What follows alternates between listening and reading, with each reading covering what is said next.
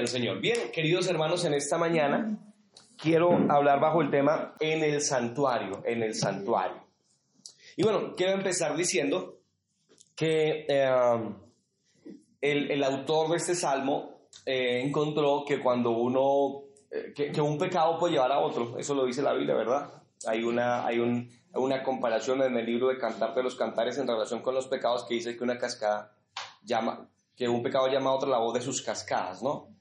Eh, es decir, que un pecado puede llevar a otro. Eso, eso le pasó a David, por ejemplo, que eh, un solo pecado realmente lo llevó a cometer como unos 12 o 13 pecados realmente fueron los que David cometió. Entonces, eh, este, este autor descubrió eso también, que una cosa puede llevar a la otra y la otra a la otra y la otra a la otra, hasta que uno se dé cuenta, por no diga Dios mío, en dónde estoy ahora metido, ¿verdad? Una cosa conduce a la otra. Eh, y también quiero decir para iniciar que eh, en estos años de, de, vida que tengo y de experiencia bíblica y de experiencia cristiana, como usted también la tiene, he aprendido una cosa. Se las quiero decir esta mañana así de ya, de, de plano, iniciando mi sermón. Y es que las cosas siempre pueden estar peor. Eso lo aprendí yo. Las cosas siempre pueden estar peor. Puede que la expresión no suene tan positiva, que, que aparentemente no sea una expresión motivante, pero sí nos debería motivar saber que las cosas sí pueden estar peor. Es una idea que he tenido fija durante hace años que aprendí eh, por la experiencia y que creo que este señor eh, del cual quiero hablar esta mañana también lo aprendió, de nombre Asap. Bueno, eh, este Asap, permítame hablar algunas cosas en relación primero con él, con la vida de Asap. Asap, según la Biblia, era uno de los cantores, uno de los salmistas de Israel. Asap era contemporáneo al rey David. Es más, Asaf en algún tiempo estuvo dirigiendo la coral de David en su reino y también estuvo eh, dirigiendo todos los instrumentos en tiempos de David. Realmente era un hombre muy capaz musicalmente hablando. No solamente era eh, cantor, eh, tocaba los címbalos, los resonantes allá en, en el grupo de alabanza de Israel, sino que también, según la Biblia, era cantautor. De hecho, de los 150 salmos que tenemos, hay muchos autores, ¿no? Ustedes saben, por ejemplo, que hay un salmo de Moisés, que es el Salmo 90, ¿verdad? El único salmo. Tenemos salmo de Salomón, pero tenemos de Asaf, tenemos por lo menos, por lo menos unos 12 o 13 salmos. Del 73 al 83, todos son de Asaf. Es más, podemos ver hasta los temas que a Asaf le gustaba tocar cuando componía un salmo. Él hablaba, por ejemplo, de la, de la justicia de Dios, le gustaba hablar de que Dios es justo y que es el juez de toda la tierra. Los, los salmos de Asaf tienen esta particularidad. Lo segundo es que eh, a Asaf le gustaba hablar de la verdadera espiritualidad. Decía, ¿qué era espiritualidad y qué no? En sus salmos. Y el tercer tema que usaba Asaf en sus salmos es al Señor como pastor. Y al igual que David, les gustaba hablar al Señor como pastor, aunque el Salmo 23 es el salmo más conocido referente a esto, pero Asaf también lo tenía. Asaf era descendiente de los, la familia de Gerson. No sé si ustedes recuerdan que el Señor estableció a los levitas como los, los que ocuparían todo el servicio del ministerio dentro del templo, ¿no?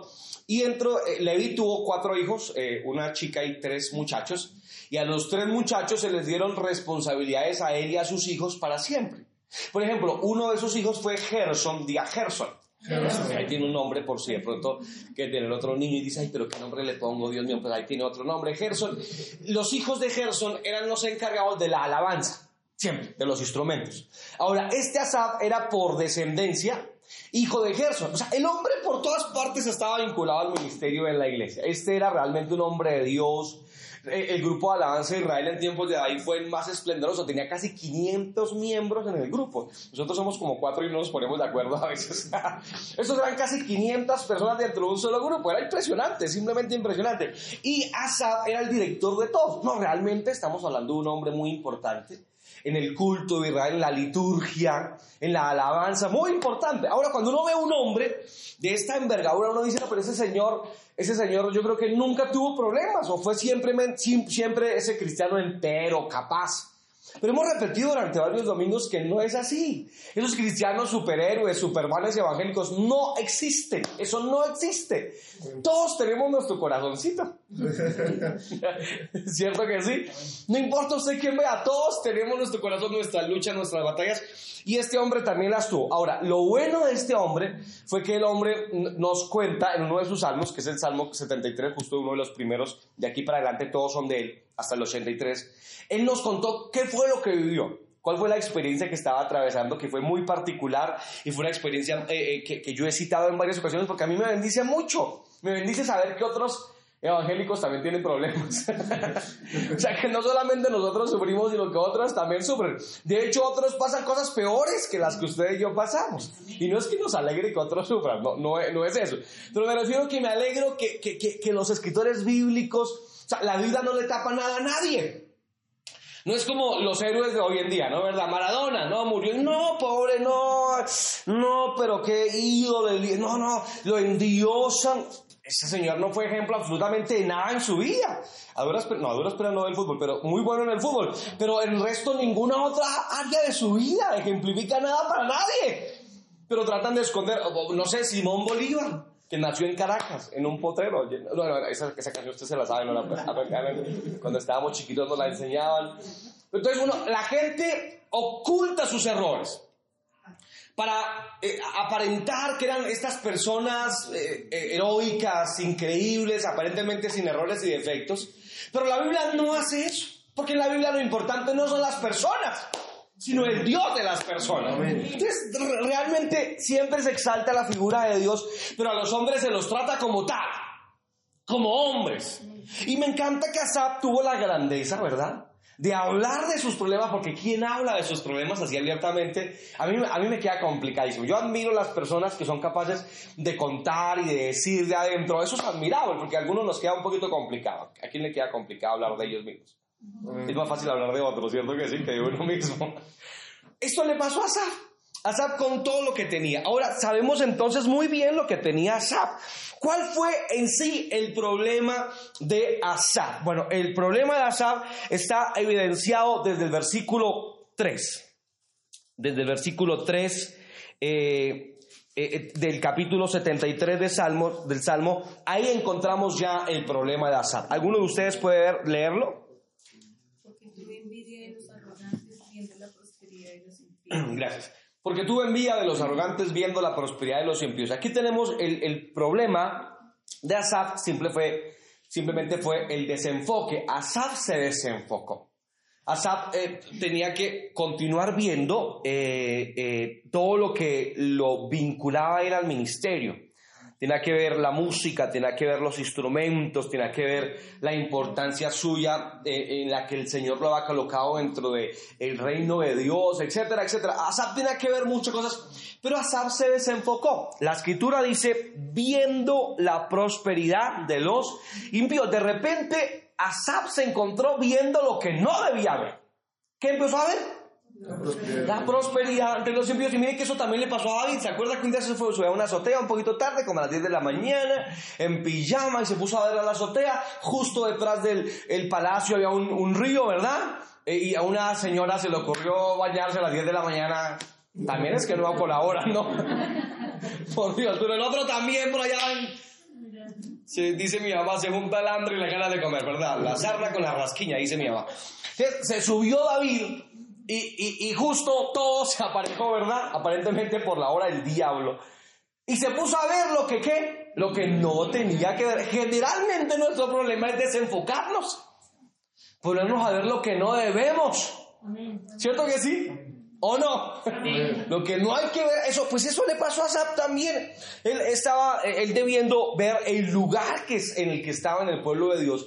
Se puso a ver la prosperidad de los impíos. Ahora, ese, ese problema, ese enfocarse, lo llevó a una consecuencia. ¿Cuál fue la consecuencia de desenfocarse de Asap? Bueno, la consecuencia fue compararse inevitablemente. Después del versículo 3, usted sigue leyendo esos versículos posteriores y encontrará cómo este Asap se compara y se compara y se compara con las demás personas, especialmente con los impíos prósperos. Y es interesante que todo lo que este hombre dice, eh, versículo 4 dice, porque no tienen congojas por su muerte, por su vigor está entero, no pasan trabajos como los otros mortales, no son azotados, la soberbia los corona, sus ojos están, eh, saltan de gordura, logran con sus antojos, se mofan. Bueno, el hombre empezó a hablar de todo, ¿no?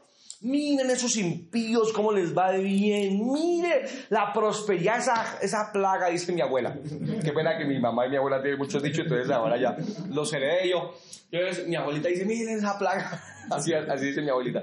Mire, Asad decía, mire esos impíos, cómo les va de bien. empieza a compararse, ¿no? Con él. Y mire, en cambio, yo aquí en la miseria, en la ruina, lo, interesante de la comparación de que hizo Asab es que, como en alguna oportunidad lo cité también, Asab no se comparó con las personas, sino con lo que tenían las personas. Me refiero a que Asab no se, no se comparó con el ser, sino con el tener. Él no dijo, miren esos impíos, qué bendición. No, no, no. Él dijo, miren la prosperidad de los impíos. ¿Lo notan, verdad que sí? De manera que Asab no se comparó con lo que eh, ellos eran, sino con lo que ellos tenían. Si se comparara con el ser, entonces hubiera tenido que decir eh, eh, algo así como, mire, este impío grosero, orgulloso, desagradable. Entonces ya no habría punto de comparación, ¿lo notan? Porque nadie quiere ser así, o a quién le gustaría ser así. Usted cuando dice, ay, mire ese impío tan grosero, tan chévere, mire ese impío tan orgulloso, ay, pero qué bonito, ay, tan chévere, tan desagradable que es él. Yo quisiera ser como él. ¿A uno, a uno le pasa eso? Tan chévere que era Maradona en su ser, ¿verdad? ¡Ay, qué bueno! No, nadie dice eso. Nadie dice eso, ¿verdad? Porque es ilógico. Porque tú no te comparas con el ser si es peor que tú. De hecho, no hay problema en que te compares con otro en cuanto sea, en, cuanto a su ser. Si tú dices de otro, uy, mira ese carácter tan chévere que tiene esa persona. Mira esa persona, eh, eh, cómo se ha preocupado en, prepararse por dentro. Mire, eh, no sé, la ternura de esa persona, la responsabilidad de esa persona. Ah, pero eso sí no lo dicen, ¿no? Lo organizado de esa persona, lo bien preparado de esa persona. Entonces ahí es totalmente legítima la comparación. Si tú te puedes comparar con una persona mejor que tú en su ser, hazlo, no hay problema, porque eso te va a retar a ser mejor persona. Por eso cuando hablas de otra persona puedes hablar de eso. Ay, mira lo que es, pero lo que, lo que la Biblia dice es que no te compares en lo que otros tienen. Porque eso sí es diferente. Eso no nace de una comparación sana. Eso nace del pecado. ¿Por qué nace del pecado? Ah, porque es que hay un mandamiento explícito, abierto, un mandamiento como tal. De hecho, es el décimo mandamiento. ¿Se acuerdan cuál es el décimo mandamiento? El décimo mandamiento es no codiciarás. Repítanlo. No, codiciarás. ¿Y qué es lo que dice el Señor que no hay que codiciar? En Éxodo 20, 17 dice, no codiciarás la casa de tu prójimo, no codiciarás la mujer de tu prójimo, ni su siervo, ni su criada, ni su buey, ni su asno, ni cosa alguna. No codicias nada de tu prójimo. Porque eh, me encanta porque el Señor pues sabe cómo somos. Entonces dice Dios, compárate todo lo que quieras con lo que otras personas son. Pero no te compares con lo que otras personas tienen, porque eso es vano. Hay un mandamiento ya que ordena que no codicies lo que otros tienen. Entonces, este Asab, con todo lo cantante que era y con todo lo hombre de Dios que pudo ser en su momento, pero aquí estaba errando, porque estaba comparándose en el tener y no en el ser. Es decir, Asab nunca dijo, ay, tan bonitos estos impíos maleados. No, él lo que dijo fue, vio la prosperidad de ellos. Y claro, empezó a compararse, ¿no? Empezó a comparar el, ser con el tener. Qué pena que use esas expresiones así como raras. El ser con el tener, porque él, él, empezó a decir, mire, yo soy evangélico. Yo soy eh, eh, de hecho, él dice, he lavado en inocencia mis manos, me he santificado, me he guardado. Pero cuando ve a los otros no los compara en ese mismo término, ¿verdad que no? Sino que a ellos sí lo dice, pero mire cómo ellos tienen. Entonces comparó su ser con lo que otros tienen y esa es una pelea eh, eh, eh, desigual, ¿no? No es, no es lo mismo, no está comparando las mismas cosas. Él no estaba comparando, miren mi carro con el de él, que también es malo, ¿no? O, o miren mis cosas con lo de él. Él estaba comparando lo que él era por dentro con lo que otros tenían. Y eso no es una buena comparación. Nunca se compare así. Ven por ser evangélico. Y yo que me la paso ayunando y lamba ladrillo. Y otros te pueden ayudar, ¿no? Te pueden decir a ti, ay, pero no es que usted va a la iglesia. Y no es que allá, que no sé qué. Y mire, y peor que yo, yo no voy a por allá. Y no le llevo la plata al pastor y usted se anda todo ahí arruinado. Y entonces nos hacen comparar lo que no debemos comparar. Ahora Asap, estaba mal, se puso a comparar y en consecuencia tuvo otra, otra serie, eh, va a quedar la redundancia obviamente de consecuencias. Número, número uno, ¿qué le pasó a Asap? Asap se sintió frustrado, frustrado. Eh, el versículo 13, si pueden verlo por favor ahí en sus Biblias del capítulo 73, el verso 13, ¿qué, ¿a qué conclusión llegó él?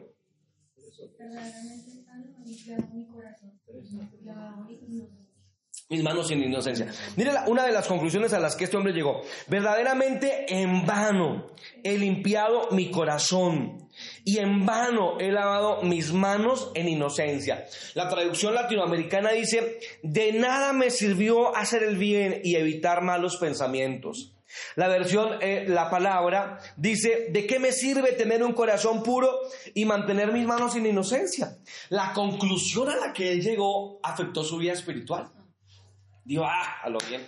Qué, pena que yo estoy siendo como tan castizo ahí en lo que hablo. Pero, ah, ¿para qué, verdad? A lo bien que no le sirva a uno ser evangélico. ¿Usted nunca le ha pasado eso? ¿No han tenido ese tipo de luchas existenciales cristianas? No, pero es que verdad, verdad, uno ahí todo claro y que uno puede responder, nosotros. Entonces uno es cierto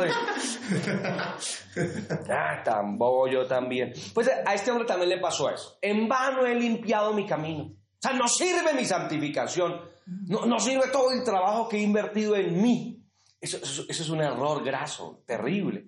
Graso, perdón. El versículo 3 también dice, porque tuve envidia de los arrogantes viendo la prosperidad de los impíos. Número uno, tuvo frustración, pero número dos, obviamente sintió envidia. Él lo dijo, él lo dice abiertamente, tuve envidia. Lo envidié.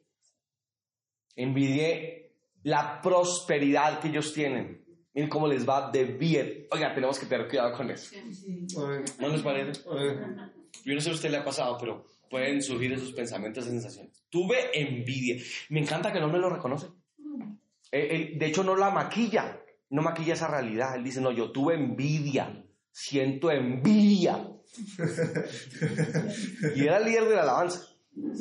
Siento envidia, misa. Gente, yo me imagino que lo hacía con garbo, ¿no? Sentía por dentro, era visceral. Tengo piedra. ¿Por qué Y yo no. él hacía esa comparación. Y número tres, número tres, pues obviamente en consecuencia se desmotivó. Claro, se desmotivó. Pues ¿quién no? Yo me lo imagino yendo al culto el domingo, ¿verdad? Me yo a pata por acá no tengo ni un pedazo de cicla para ir al culto de ahí viendo lo que me queda. en cambio el vecino, mire ese que es colítico, mire el carro que tiene. Claro, eso no lo deja vivir a uno tranquilo. ¿Quién vive así tranquilo? ¿Verdad? ¿Quién? Eso debe ser muy horrible, ¿verdad? Y el versículo 16 eh, del capítulo 73, él nos cuenta eh, que lo que, la frustración, la desmotivación que él sintió, porque el verso 16 dice, cuando pensé para saber esto, fue duro trabajo para mí. En otra versión, eh, nos dice, traté de entender esto, pero me resultó muy difícil. se desmotivó porque decía, por Dios, no entiendo. No se supone que tú bendices y que tú abres puertas y que tú prosperas a, las personas rectas, porque yo no. Porque no tengo esa prosperidad. Y entonces este hombre empezó a cavilar en esa idea y, a darle vueltas a la idea y se desmotivó. Pienso entonces que esta puede ser este puede ser un claro ejemplo de la desmotivación de muchos cristianos hoy en día también. Realmente, sí, sentirse eh, comparativamente menos que otra persona por lo que otros tienen, no por lo que son, que es realmente el meollo del asunto. Y se pueden sentir desmotivados y después dicen, no, yo no voy al culto, no vale la pena. A mí me lo han dicho, a mí me lo han dicho. Y me lo han dicho muchas veces. Pastor, no vale la pena realmente. Y me lo han dicho así y lo han cumplido. Una chica me dijo un día, yo no vuelvo a la iglesia, deliberadamente desde hoy no vuelvo. Simplemente no vuelvo, no quiero volver. Encontré que no sirve ser evangélico.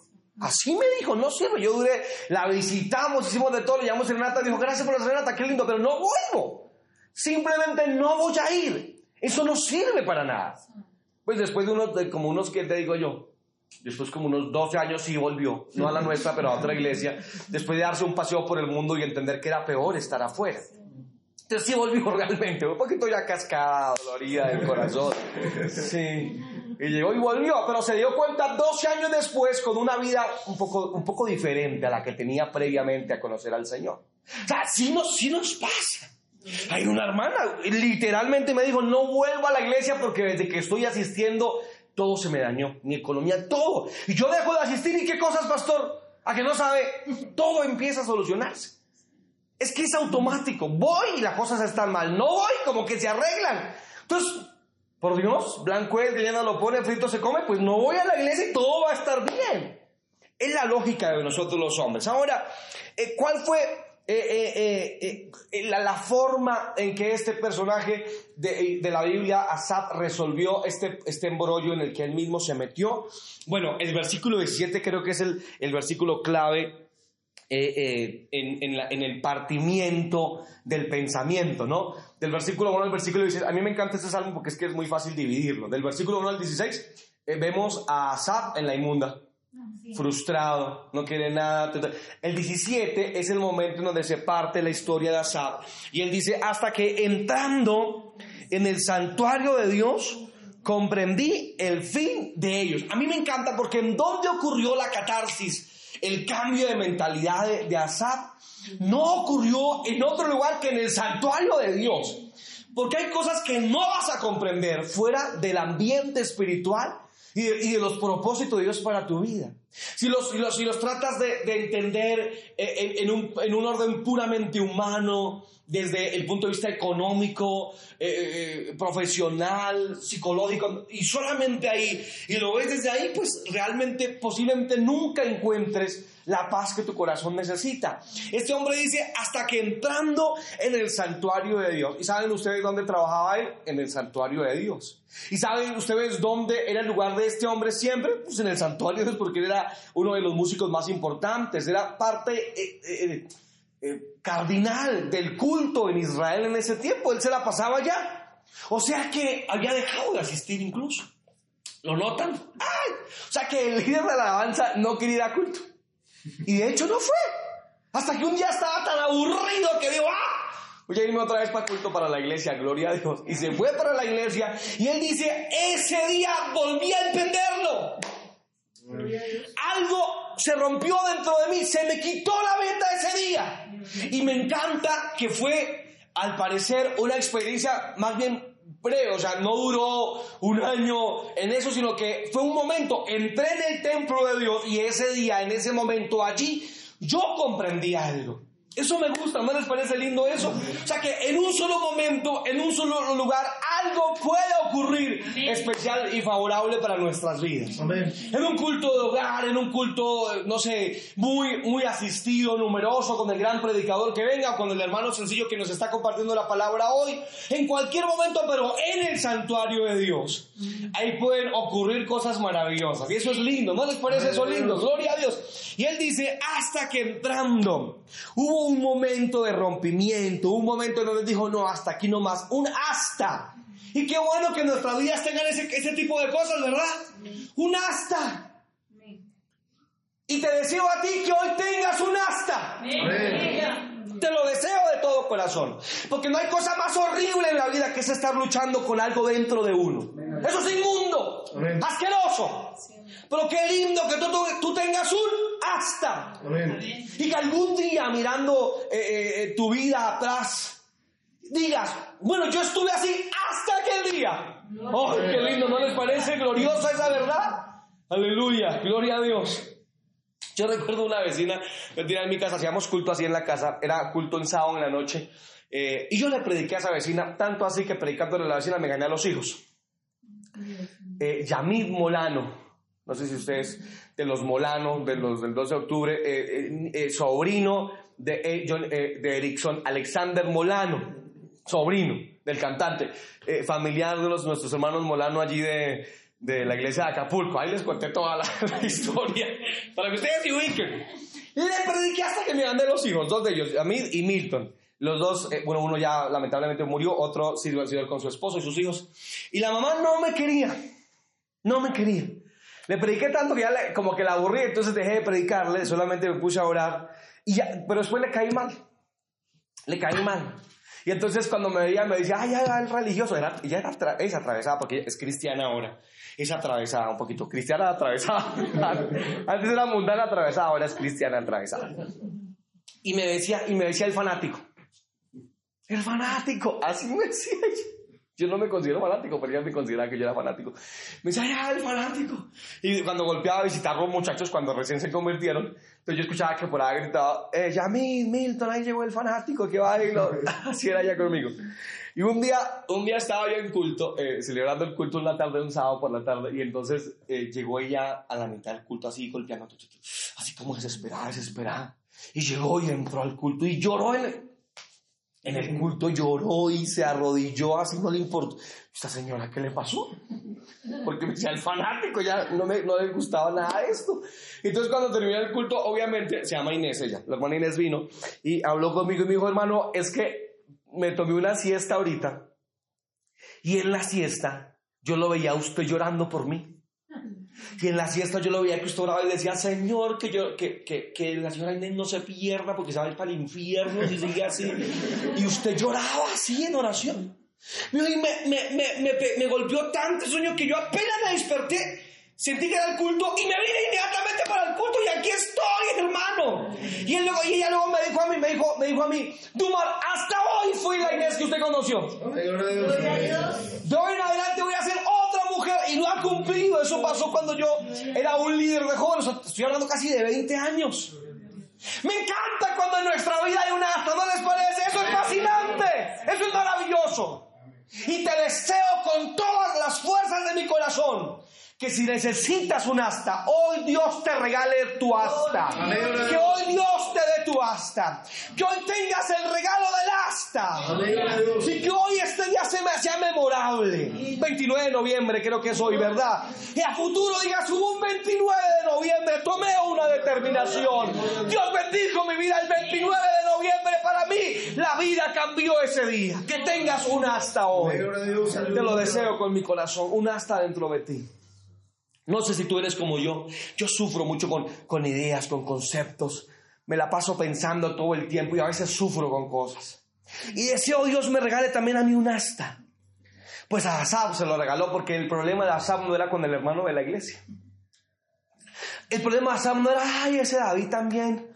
Se la pasa a él solo cantando y no me deja a mí cantar y yo que soy el... No, el problema de Asab no era ese. No era el hermano, el ujier. No, no, el problema de Asab era con él mismo.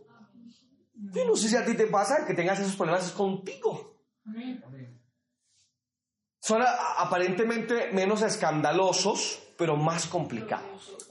Porque no hay lugar más complicado de bregar que dentro de uno mismo. Es un terreno donde generalmente eh, tendemos a perder batallas dentro de nosotros mismos. ¿No les pasa a ustedes? Afuera posiblemente las ganas todas y posiblemente por dentro esté siendo un derrotado constante. Cada vez que te enfrentas con eso en batalla dentro de ti, tienes que tirar tu espada y rendirte porque siempre te gana. a Asaf le pasaba eso, pero a mí me fascina, por eso digo que el versículo 17 es el momento de rompimiento de Asaf. Él dijo, hasta. Bueno, ahora debo resaltar el hasta, pero también debo resaltar el templo de Dios, ¿no? Porque él dice hasta. Y aunque ya lo ha dicho, pero él, él dice hasta y fue en el templo de Dios. Y no quiero ser dogmático, no quiero decir que solamente dentro de las cuatro paredes de la iglesia puede ocurrir algo. Pero de todas formas lo cito, porque es lo que cita Asaf. Asaf dice, hasta que entrando en el templo de mi Dios, en el ambiente espiritual, como hace un momento lo dije, allí encontré respuesta, allí encontré solución, allá, en el templo de Dios. Y finalmente, eh, lo que pasó, lo que nos dice el versículo 17 es que comprendió algo. Eh, lo que lo hizo cambiar fue que hubo una idea que pudo haber estado dentro de él, pero que estuvo velada o vedada, y que él no veía con claridad, pero ese día la vio. De repente esa, esa, ese, ese comprender que él ya sabía tuvo más sentido para él ese día y lo comprendió a cabalidad. Hasta nos lo escribió. Y algo comprendió ese día y eso le ayudó a comprender algo. De hecho, Juan capítulo 8, versículo 38 dice, y conoceréis la verdad y la verdad os hará. La palabra en griego ahí, conocer, es una palabra que indica continuidad. Casi que podríamos traducir el texto algo así como irás conociendo la verdad. Y a medida que vas conociendo la verdad, esa verdad también te irá haciendo poco a poco libre. ¿No les pasa a ustedes? Y respetuosamente, entre paréntesis, en mi sermón digo esto. ¿No les pasa, por ejemplo, que ahora que tratamos de ser un poquito más fieles a la palabra y no simplemente lo que escuchamos de una misión, con todo respeto lo digo, nos hace libres cada vez porque somos cada vez más libres de prejuicios, pero conservadores en doctrina? La libertad te la trae la palabra y la verdad. La libertad te la trae la palabra y la verdad. Así que este hombre ese día comprendió. ¿Pero qué fue lo que comprendió? Para ir a la recta final de mi sencillo sermón, lo que comprendió Asap está en los versículos siguientes, 18 hasta el 26. Del 18 al 20, Asap comprende la primera cosa. Ciertamente los has puesto en deslizaderos, en asolamiento los harás caer. ¿Cómo han sido asolados de repente? Perecieron, se consumieron de terrores, como sueño del que despierta así, Señor cuando despertares, menospreciarás su apariencia. Número uno, él comprendió algo de los impíos. Lo que comprendió fue que esa gente que era ah, próspera aparentemente, que tenía muchas riquezas, eran efímeros. Esa es la palabra que, resume. Ciertamente están en deslizaderos. De alguna manera uh, encontró Sab que la riqueza, que el tener es tan momentáneo, es tan fugaz, y que quienes tienen puesto sus ojos, su mirada en las riquezas, en el, únicamente el bienestar eh, eh, externo, también lo son. En consecuencia, son efímeros, pasajeros. Entonces esto fue lo primero que encontré. es que eso es una guarda, realmente. La riqueza va y viene. ¿Sabes tú que la Biblia dice que Dios puede enriquecer o empobrecer? ¿Sabes tú que la Biblia dice que Dios pone y quita reyes? ¿Sabes tú que esas, cosas? Es una idea que todos tenemos ya. Uno ya lo sabe, ¿no? Uno ya lo sabe. Ustedes dicen, sí, pero es que una cosa es saberlo y otra cosa es entender el concepto como tal. Asap también sabía eso. Usted cree que un tipo de esto no va a saber que, que las riquezas son efímeras. No, pero es que ese día tuvo más sentido eso para él. Dijo, no, pues, tampoco yo también, ¿no? Eso es efímero. Eso es pasajero. Hoy tenemos y mañana no sabemos si tenemos lo que hoy tenemos. Es tan efímero todo. Un ventarrón bien fuerte acá, o todo lo que usted tenía. Un descuido manejando y su carro lujoso. El trabajo por lo que nos mofamos y nos echan. Todo es tan efímero. Todo es pasajero. Él lo comprendió. Número uno, comprendió algo de los impíos. Número dos, comprendió algo de él mismo. Lo que él comprendió de él mismo, por favor quiero que lea el versículo 21 al 22 fuerte. ¿Qué dice? Se llenó de amargura y en mi corazón sentía pulsadas. Tan torpe era yo que no entendía. Era como una bestia delante de ti. ¿Qué fue lo que Asab comprendió de él mismo? ¿Que qué? Que era un torpe.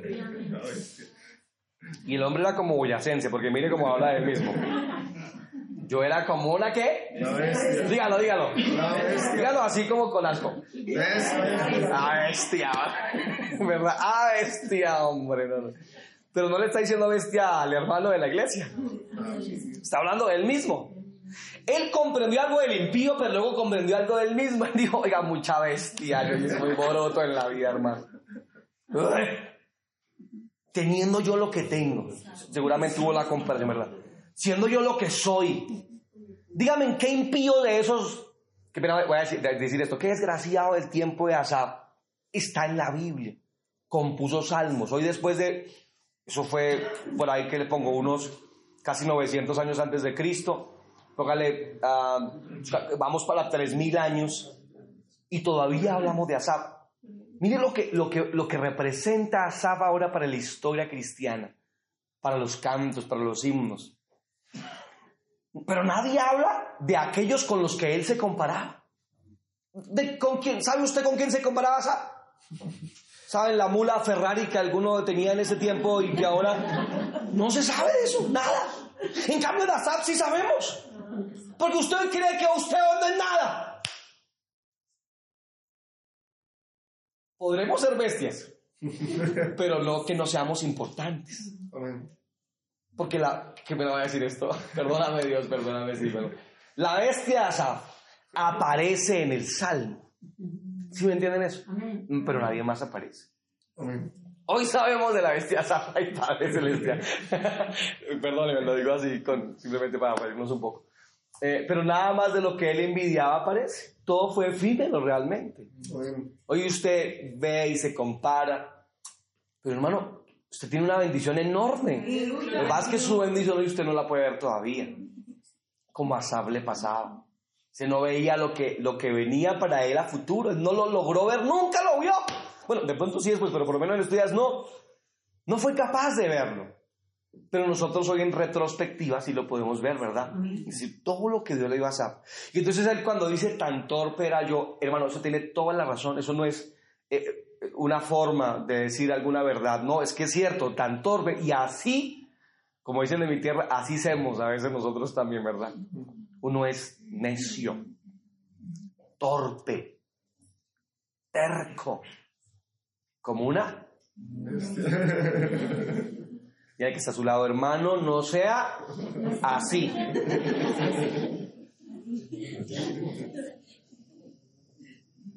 No es que llegue a la casa y diga, ah, bestia, no, el pastor me dejó que... Una cosa Asaf comprendió de los impíos, otra cosa Asaf comprendió de sí mismo y para terminar, una cosa Asaf entendió de Dios. ¿Qué fue lo que Asaf entendió de Dios? De los versículos 23 al 26 dice, con todo yo siempre estuve contigo. Yo cambiaré esa, esa frase en el contexto en que estamos hablando, diciendo, con todo tú siempre estuviste conmigo. Creo que, creo que sería mi verdad, mi, forma de, de, ver las cosas. No es que tú estuviste con Dios, es que Dios estuvo contigo. Amén. Totalmente. Dale la gloria a Él siempre. No es llevo 30 años, no, es que Dios te ha aguantado 30 años a ti. Es que yo soy 15 años de sufriendo. No, Pues más se lo ha aguantado Dios a usted. Entonces, Asaf entiende que Dios estuvo con él a pesar de, me tomaste de la mano derecha, me has guiado según tu consejo y después me recibirás en gloria. ¿A quien tengo yo? en los cielos, sino a ti. Y fuera de ti nada deseo en la tierra. Mi carne y mi corazón desfallecen, mas la roca de mi corazón y mi porción es Dios para siempre. Mire, lo último que, que Asaf comprende es que Dios es fiel. Eso fue lo que, Dios lo que Asaf comprende. Dios es fiel. Díganos, Dios es fiel. Díganos. Dios es fiel. Y me, me gusta que creo que la, la, la imagen, la expresión que, que, que llena a Asaf es lo último que dice el versículo 26, cuando él dice, más la roca de mi corazón, y luego dice, y mi porción es Dios. La porción habla del tener, ahora sí. Entonces, miren, a mí esto me parece lindísimo, hermano. Ya Sab no dice, mi porción es el carro último modelo, mi porción. Bueno, en ese tiempo era una mula último modelo, pero, o, la casa, o, o mi... No, ahora Asaf dice, mi porción es es Dios. Él es mi tener. Amén. Pues a ustedes no les encanta, parece como a mí me encanta. Miren lo que dice, Él es mi tener. Y saben que, termino acá ya, para los levitas, los levitas en la Biblia no tenían porción en Israel. Ellos no tenían tierra en Israel. Todas las demás tribus, realmente eran 13 tribus, usted se cuenta, no eran 12. Se contaban 12 porque a 12 se les daban terreno, a los levitas no se les daba terreno nunca porque ellos estaban expatriados, ellos eran, ellos eran ministros de Dios. Y Asaf por fin entiende la razón de todo, es que su porción era Dios, era lo que debía ser, su porción era Dios. Y al final de todo, Asaf dice, ¿saben qué? De malas, no me importa. Mi porción, lo que yo tengo, y ahí sí lo puede decir, tengo. Y ahí sí puede decir, entre comillas, no sé, e, egoísta. Yo tengo algo que ustedes no tienen. Mi porción. Lo que me ha tocado a mí. Lo que yo tengo, lo que es mío. Eso es Dios. Y ahí concluye Asa. Y dice, ah, Dios los bendiga. Y después del Salmo 73 compone 11 salmos más seguidos. Y todo empieza entendiendo esta verdad. Yo creo que si Asaf no hubiera entendido esto, no hubiéramos tenido los 11 salmos subsiguientes, porque al parecer son cronológicos. Es posible que este fue el primer salmo que él entienda. Y todo nació de una crisis. De ahí pueden nacer cosas maravillosas. ¿Qué tal si usted inclina su rostro un momento?